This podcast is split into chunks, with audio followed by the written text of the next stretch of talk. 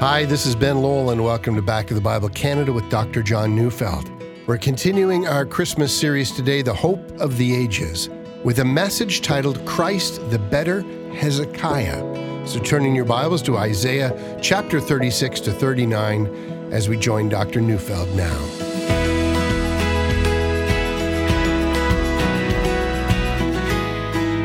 Now, Hezekiah was the 14th king of Judah after King David. David reigned from 1011 BC until 971 BC, so for 40 years. Solomon, his son, reigned from 971 to 931 BC, also a 40 year reign. But because of Solomon's sins, especially his later idolatry, God was determined to limit the power of the house of David. See, after Solomon, the nation was broken up, and all that was left of the house of David were the two tribes Judah and Benjamin, along with a great many Levites who remained loyal to the house of David. King Hezekiah, the 14th after David, reigned over Judah for 29 years. He reigned from 716 to 687 BC. Just six years before his reign began, the northern kingdom of Israel had fallen to the Assyrian Empire. The Assyrians were a rapidly expanding empire they developed a new policy. It was a policy they thought would keep their empire in power. They transported defeated nations into different lands. See, in this way, the people would be broken from their traditions. They would intermarry with other nations, and eventually their culture would become extinct. And in essence, that's what happened to Israel. In 722 BC, the northern kingdom of Israel fell to the Assyrians, and the kingdom of Israel came to an end. It ceased to exist. Their area was settled with other people, and the Assyrians imported them from other regions, and eventually, well, these people became known as the Samaritans. Well, that's another story for another time. At any rate, when Hezekiah became king, the terror of the fall of Israel had filled Judah with fear. Hezekiah's father, a wicked and unbelieving king, the 13th king after King David, had been terrified. Isaiah the prophet described King Ahaz as a man whose heart was shaken as the trees of the forest are shaken before the wind, he lost all confidence. He was terrified that what had happened to Israel would happen to him. You know, as an aside here, when reading this account in our Bible, we do well to remember what's at stake. The covenant God made with David was a covenant that is all about Christmas. David was told that his kingship, his kingdom, would eventually become a global phenomenon, and that his son, sitting on his throne, would rule the earth. And that was the hope of the Messiah. The son of David would rule the earth with a rod of iron, and all the nations of the earth would bow the knee before the descendant of David. And so you've got to wonder what the believers in Israel thought every time a new king sat on David's throne. They must have wondered whether or not this was the Messiah. You know, you'd have been forgiven for believing it was the case with Solomon. I mean, he brought Israel's borders perfectly in line with the promise that had been given to Abraham, and then his wisdom, well, that was dizzying. People and even kings from the earth came to visit him and bask in his splendor and his wisdom. I mean, those were heady days, and in those days, it must have been so easy to believe that's the Messiah. I mean, imagine if Solomon wasn't the Messiah. Then the Messiah would even be greater than Solomon. That means a splendor that was hard to imagine. But then the cracks in the foundation started showing up. Solomon fills the country with chariots purchased from Egypt, even though the law of God had forbidden him from doing that. Solomon also married the royal daughter of Egypt, along with a number of other women, all making foreign alliances until his wives and his concubines numbered a thousand. Again, the law of God forbade that. And then, of course, Solomon filled the land with houses of idols to accommodate the religious preferences of all those wives and to keep his foreign alliances going. And Solomon, in order to support his lavish lifestyle, crushed the people with high taxes. Well, after Solomon's death, those cracks in the foundation had become a fissure. The nation broke up. And that brings us to the time of Hezekiah. Six years before he began to reign, the Assyrians had destroyed the nation of Israel, and so all the dreams of reuniting the land was gone. Hezekiah's Judah was a territory that stretched, if you have a map in your mind's eye, from the top of the Dead Sea down to the Red Sea. You know, it's a small country, to say the least. It's a, it's a rump of its former self. Now, if you're wondering at this point, what in the world has all this got to do with Christmas? Well, I'm going to compare the greatness of Hezekiah with that of Jesus. And if you don't know the story of Hezekiah, you might wonder how the king of Podunkville at that time, so small you'd hardly notice, could be a great man. And after I tell you of the crisis that he faced with Assyria, you might wonder why I don't talk about the greatness of Assyria. I mean, how can I talk about the greatness of the king of Judah, Hezekiah? But please remember that lest we so easily dismiss this man that Jesus our Lord was born in a small village of Bethlehem, and his parents were poor. There was no place for him in the inn. And he was born in an animal cave and wrapped in cloths and laid in an animal feeding trough. So, just a heads up, I'm going to be comparing Jesus in his humility with Hezekiah in his humility. That's what we're going to look at. So, let's see if I can set the stage for the drama that is surely one of the great dramas of the Bible.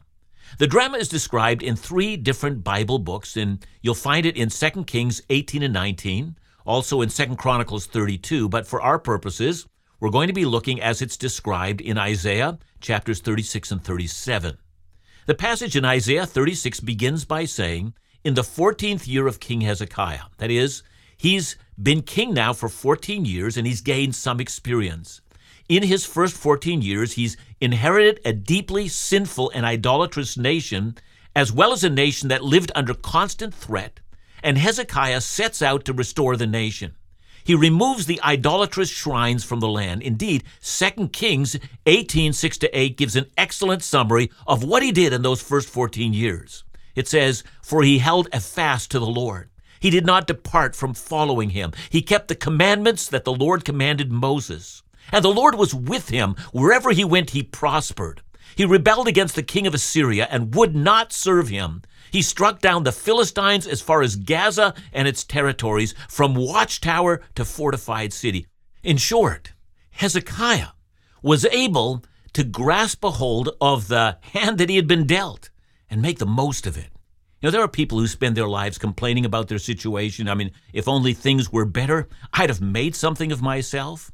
Well, Hezekiah was definitely not one of those people. He understood that God's sovereign design determines the time in which we live, and he would be all that God would have him to be. Ruling the nations? Not him. Perhaps being the long awaited Messiah? Definitely not. But taking a broken and ruined nation and making all that it could be in his generation to the glory of God. Yeah, that was the role that he readily embraced. And with that, we come to the situation he finds himself in after 14 years of very good governance and leading the people to worship the one true God. So, Isaiah 36, verse 1.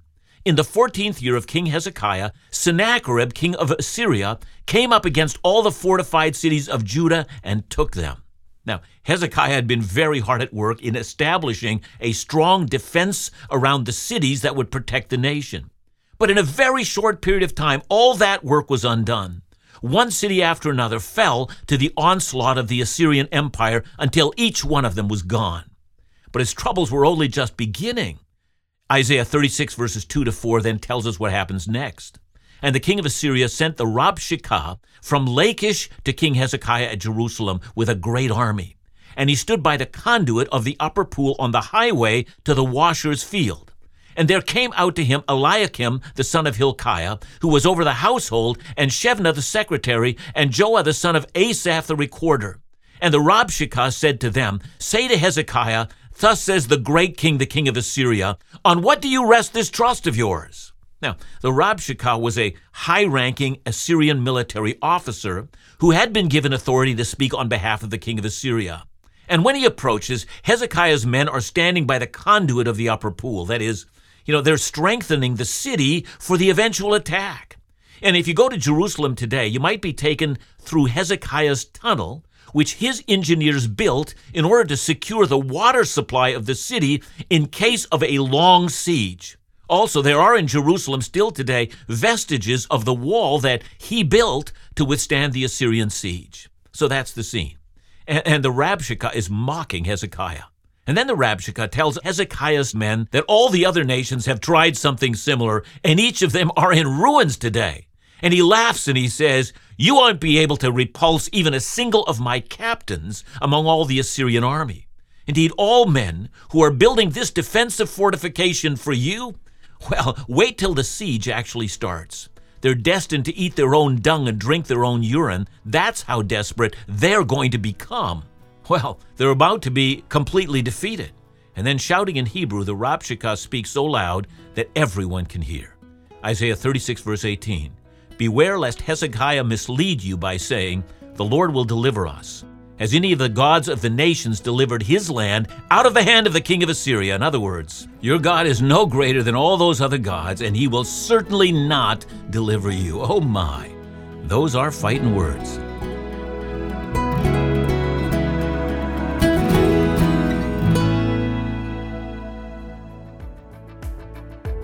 Hi, Ben Lowell, and on behalf of the entire ministry team at Back to the Bible Canada, in doubt and laugh again.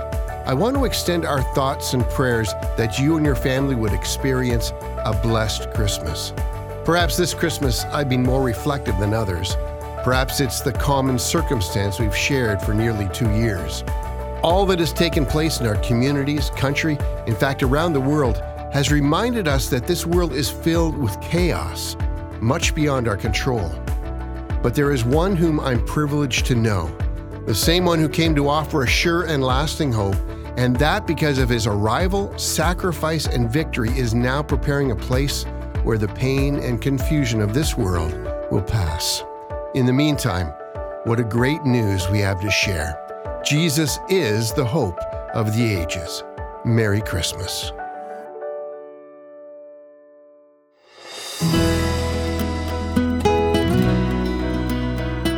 When Jesus was hanging on the cross, something awful happened. He was being mocked.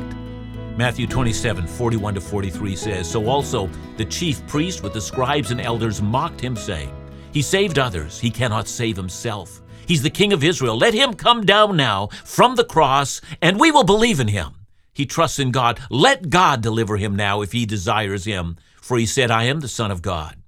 That is, when he was doing his miracles, however he was doing them, he sure looked fine then.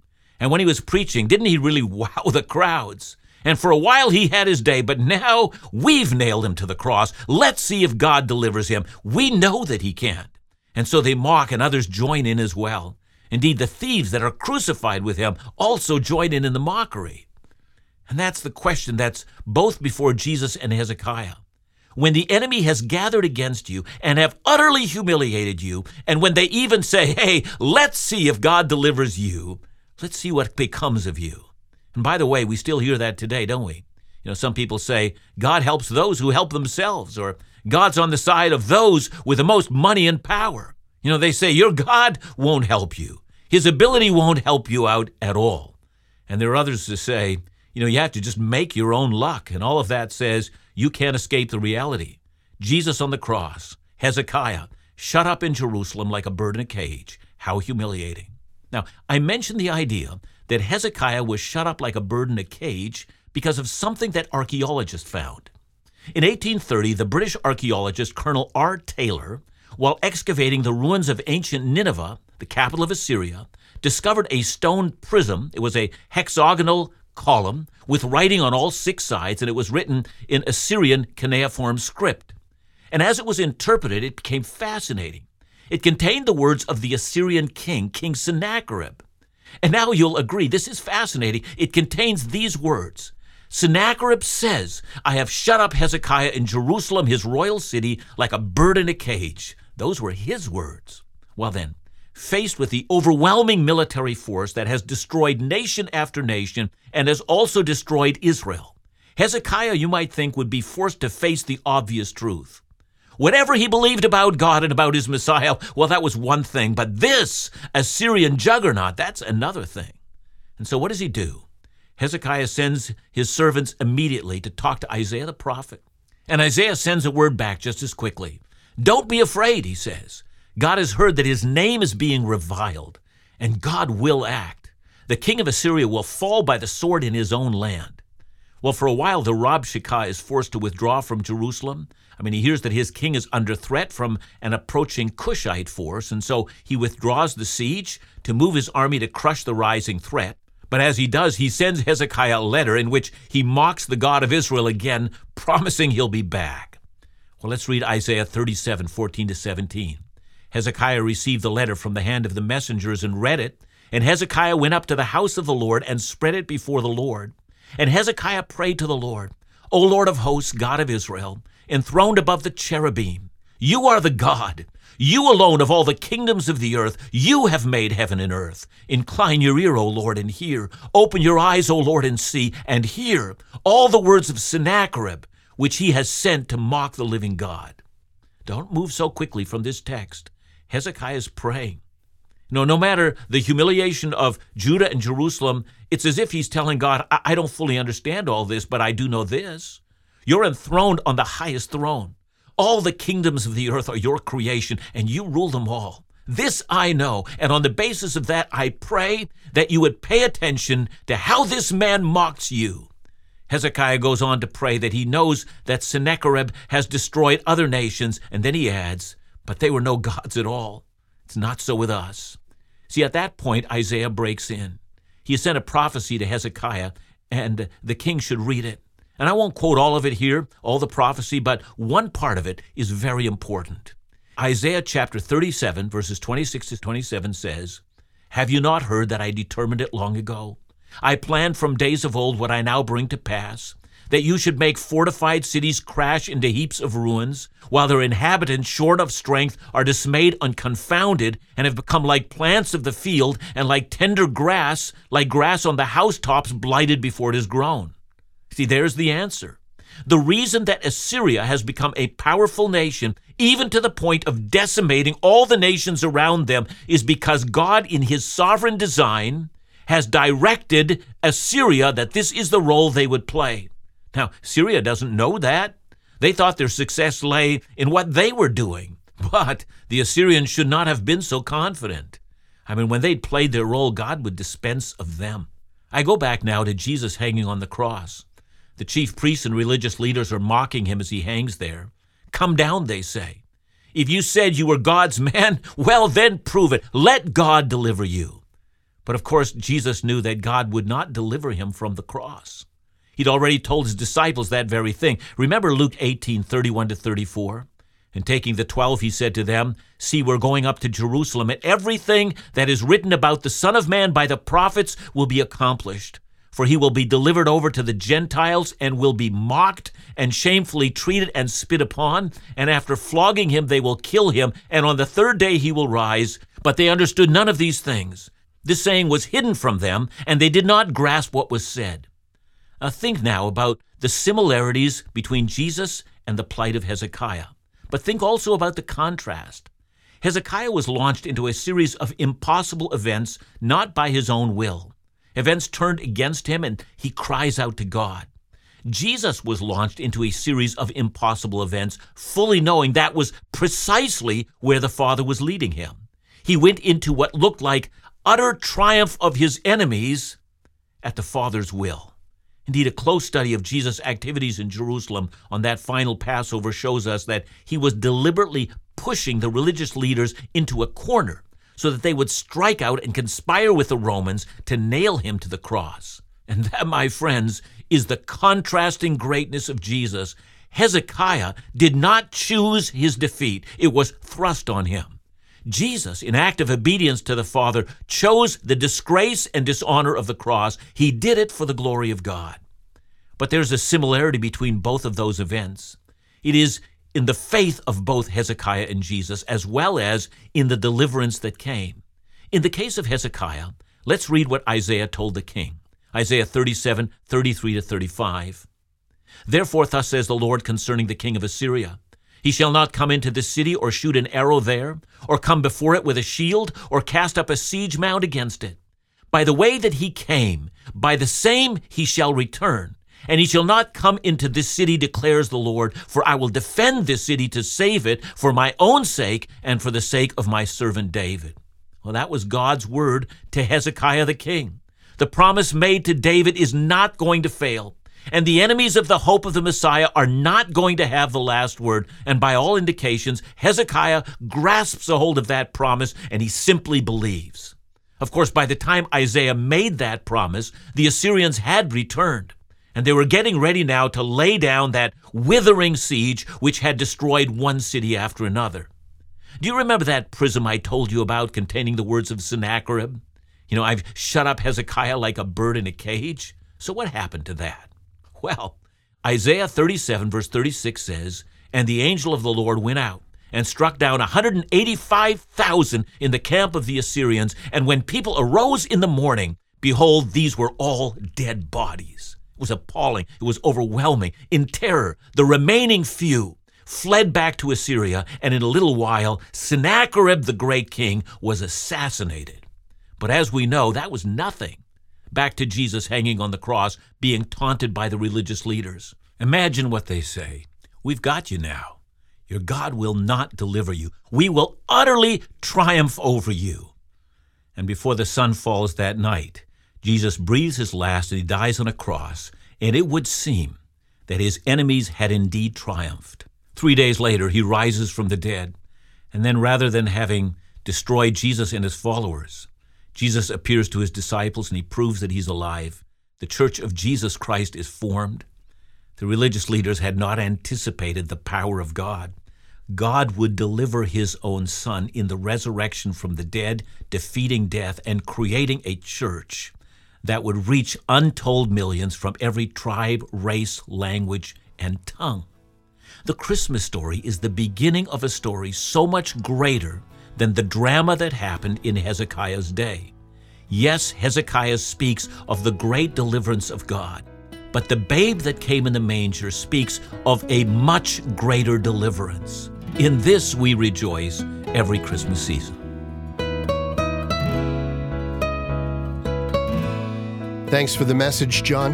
Do you think it's really important that we keep in mind that Jesus, the one who came so humbly, also came with great power? You know, it's so important to continue to remind believers of this because especially in our day when we recognize that, you know, yes, especially in the Western world, there was a time when the Christian faith was endowed with political power. And we have, especially in our generation, seen most of that power being stripped away. So we think of ourselves as powerless and as humble. It's important for us to recognize that we are the servants of Jesus. So, on the one hand, Jesus does appear powerless. But on the other hand, we recognize this is God come to us in human flesh. What appears to be powerless in the eyes of men is indeed the wisdom and the power of God. Let's remember that when we look at the manger and take hope. Thanks so much, John. And remember to join us again tomorrow as we continue our Christmas series, The Hope of the Ages, right here on Back to the Bible Canada. Bible teaching you can trust.